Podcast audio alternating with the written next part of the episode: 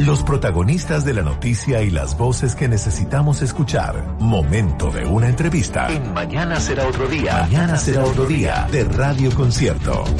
9 de la mañana con 50 eh, minutos, ya tomamos contacto a esta altura del programa con el sociólogo Alberto Mayol por su nuevo libro, El abismo existencial de Occidente. También le quería preguntar a Alberto por la detención del jefe de jefes de la Cosa Nostra. Obviamente él también tiene un espacio que opinar ahí. Alberto, bienvenido a Radio Concierto a la distancia. Sé que estás en Europa, ¿no? Valencia, ¿no? Sí. ¿Cómo estás, Alberto? ¿Sí, ¿Nos escuchas bien? Bien, bien, gracias, ¿Qué tal, ¿Cómo están? ¿Qué tal? ¿Cómo estás, Alberto? Bien, todo bien. A ver, Alberto, preguntarte por, por, eh, por, tu nuevo libro, tu nueva publicación, El abismo existencial de Occidente. Nosotros estábamos acostumbrados a tus análisis, por ejemplo, y que fueron ampliamente reconocidos, leídos a nivel nacional, eh, autopsia de que murió la ley chilena, eh, eh, el derrumbe del modelo, el Big Bang también que publicaste tras el estallido social del 2019. ¿Por qué poner el foco ahora, un foco más amplio, un foco más macro en lo que está sucediendo en el planeta en general? O sea, lo primero es que en general, no sé si pasa con todos los académicos, pero pasa con los académicos que no necesariamente trabajamos solo una línea de investigación. Eh, lo de Chile, en mi caso, es una, es una de mis líneas de investigación desde hace una cierta cantidad de años, pero eh, sigo habitualmente otras líneas de, trabajo. Entonces, venía trabajando hace tiempo, a ver, una de mis áreas de especialidad son las, transformaciones sociales. Y, en ese contexto es que hace, hace como seis años un, ex profesor mío, acá en España de hecho, me dijo, no te has atrevido a analizar la transformación de la globalización. Entonces le dije, no, no se me había ocurrido, que es distinto. Le dije, así que me parece, me parece buena idea y me puse a trabajar en eso porque me pareció interesante. Y empecé a hacer pequeños proyectos de investigación sobre eso y de repente me di cuenta que, que podía ser que estaba hablando de una cosa que, mm. que, que debía ser más grande y eso fue lo que derivó en este libro. De Claro, encontré un hilo que más o menos me revelaba que la, la crisis de malestar social, porque hay un tema de malestar social a nivel global, esto no solamente en Chile. Chile es un país preferente dentro de este, de este proceso, pero pero es un proceso malestar global. Fíjate que en, en, el ciclo 2018, 2019, 2020 son casi 70 países los que tienen grandes protestas o estallan socialmente. Eh, es, es, un tercio de los países del mundo. Entonces, eh, eso me interesaba analizarlo bien y encontrar dónde estaba el nudo del asunto. Claro, y ahí eh, lo que cuando uno lee el libro, lo que uno se encuentra, ¿cierto? Es de intentar eh, eh, tratar tal vez de encontrar si hay algo común, si podemos hablar eh, de un fenómeno común cuando analizas todos esos países, yo sé que no los analizas todos, pero hay una gran, mm. pasas por, por, un, por una cantidad importante, donde los estallidos, si es que se pueden llamar estallidos, las revueltas, las protestas, los periodos de, manifestaciones, son por las más variadas causas. O sea, aquí son los 30 pesos, no, son 30 pesos, son 30 años, pero, pero en otro lado eh, son eh, es un cambio de una ley, en el caso de Hong Kong, etc hay de, lo que tú pidas, como se dice en términos de los motivos por los cuales eh, la gente de diferentes países en este periodo, que parte del 2018, como dices tú, 2019, 2020, salen a protestar. Y yo quiero preguntarte, tal vez te va a parecer muy simplista, pero ¿lograste encontrar em, un hilo conductor o cuando, cuando vemos el título, que es, cierto, el abismo existencial de Occidente, finalmente a lo que llegaste es que es, que es como el, el, el, el, el fin de Occidente o el drama de Occidente que, que justifica este malestar social y que por lo tanto es como desesperanzador, es como Fukuyama con el fin de la historia, ¿o no? a ver, sí no, sí no, porque, porque en, a ver, primero efectivamente había que analizar en el fondo los casos, mm. no, no, obviamente tratamos de hacer una radiografía de, todos los casos, una radiografía, me refiero justamente a una radiografía, no alcanza a hacer un escáner, ¿ya? pero tener una radiografía al menos, y empezar a entender qué es lo que hay detrás.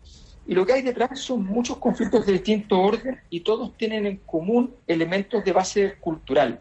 O sea, está fuertemente prendiendo el nacionalismo, mm. vuelven los elementos religiosos. Esas son todas derrotas, de la, por decirlo así, de la modernidad.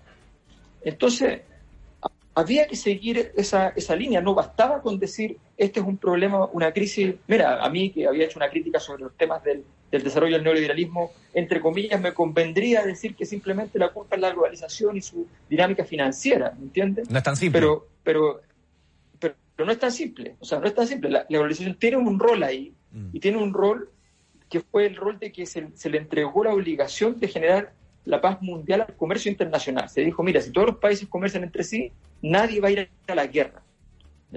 Y resulta que eh, eso no es verdad.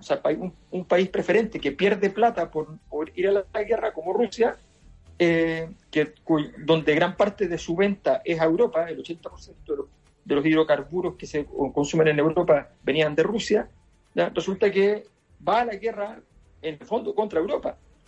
Entonces, eh, entonces no es tan simple y eso revela que en el fondo habíamos puesto demasiada esperanza en que la capacidad operativa del sistema resolviera los problemas que no hemos resuelto en términos de lograr una cultura común respecto a, la, a, la, a una ciudadanía global, una política común, profunda, no, una, no, no, no un trabajo más superficial.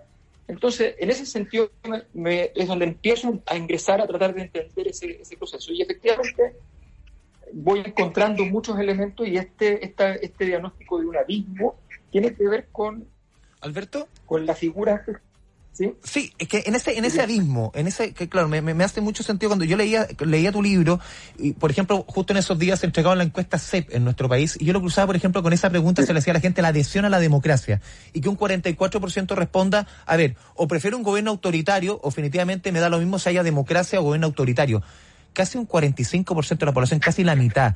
Y uno dice, eh, eh, ¿cómo, qué, qué, te está diciendo esa pregunta? Lo cruzaba un poco con, con, tu libro, cuando suceden estos fenómenos y al final la gente dice, ya al final como que me da lo mismo el estilo o la forma de gobierno que tenga al frente.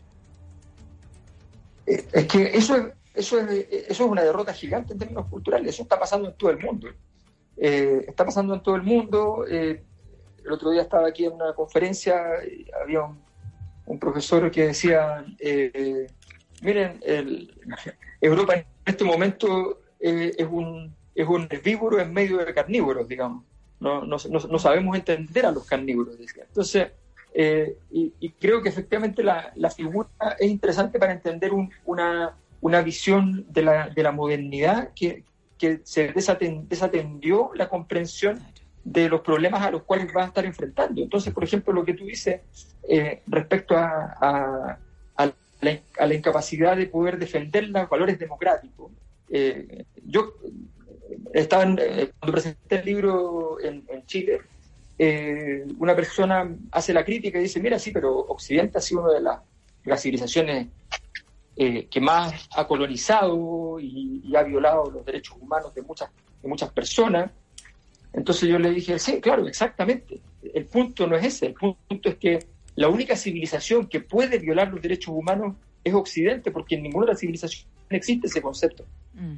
Entonces, eh, entonces la gracia de nuestro proyecto occidental es que había un proyecto ambicioso, muy ambicioso, en el cual el poder no estaba fundamentado en algo externo a los ciudadanos, sino que estaba fundamentado en nosotros mismos. Eh, si nosotros consideramos que, que es fantástico botarlo a la basura, es un gran error. Estamos pasando por un abismo gigante, quizás no salgamos, pero la verdad es que hay que empezar a ordenarse y, empezar a preocuparse. Porque tú dices respecto a la democracia, en Estados Unidos, que es el país que administra, entre comillas, políticamente Occidente, el 80% de la población no cree en la evolución de las especies. El 80%.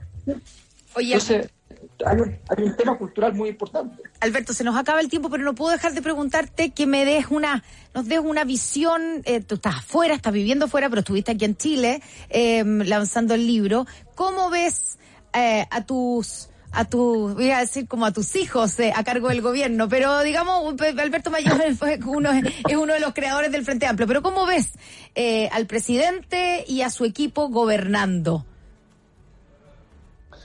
Yo creo que de momento no, no, han, encontrado un camino y, ha, predominado una cierta una cierta levedad que no les, no les permite no les permite gobernar bien. Gobernar es, una cosa muy difícil, evidentemente, eh, y desgraciadamente no tienes derecho, aunque es verdad que tienes que aprender, no tienes derecho a aprender muy lento.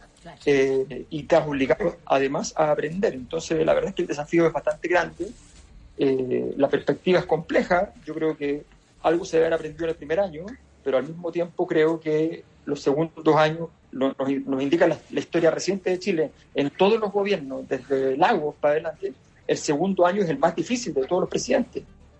Entonces, eh, entran a, tierra derecha y van a tener que demostrar ahora que, efectivamente encontraron un camino que no, esté lleno de contradicciones, sino que tenga una, una cierta modulación y que permita defender valores propios y al mismo tiempo incorporar los valores de tercero, que es una ecuación que nos ha logrado. Alberto Mayol, sociólogo, autor de la Abismo Occidental de Occidente, te agradecemos este espacio con Radio Concierto. Mañana se otro día, ya se nos va el tiempo, son las 10 de la mañana aquí en eh, Chile. Un abrazo a la distancia, Alberto, y mucha suerte con tu libro y que tengas una buena semana. Muchas gracias, que esté muy bien. Hasta luego. Chao, Alberto. Buenas tardes allá.